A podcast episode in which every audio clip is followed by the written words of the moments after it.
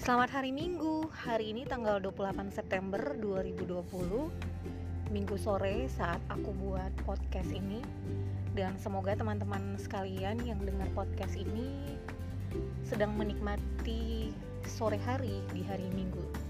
Nah, teman-teman hari ini tuh suasana jalur lalu lintas Kota Manado itu lumayan sepi dibandingkan hari-hari sebelumnya. Ya entah kenapa juga ya. Karena biasanya hari Minggu di minggu-minggu kemarin walaupun Covid masih rame, suasana lalu lintas tuh lumayan ramai.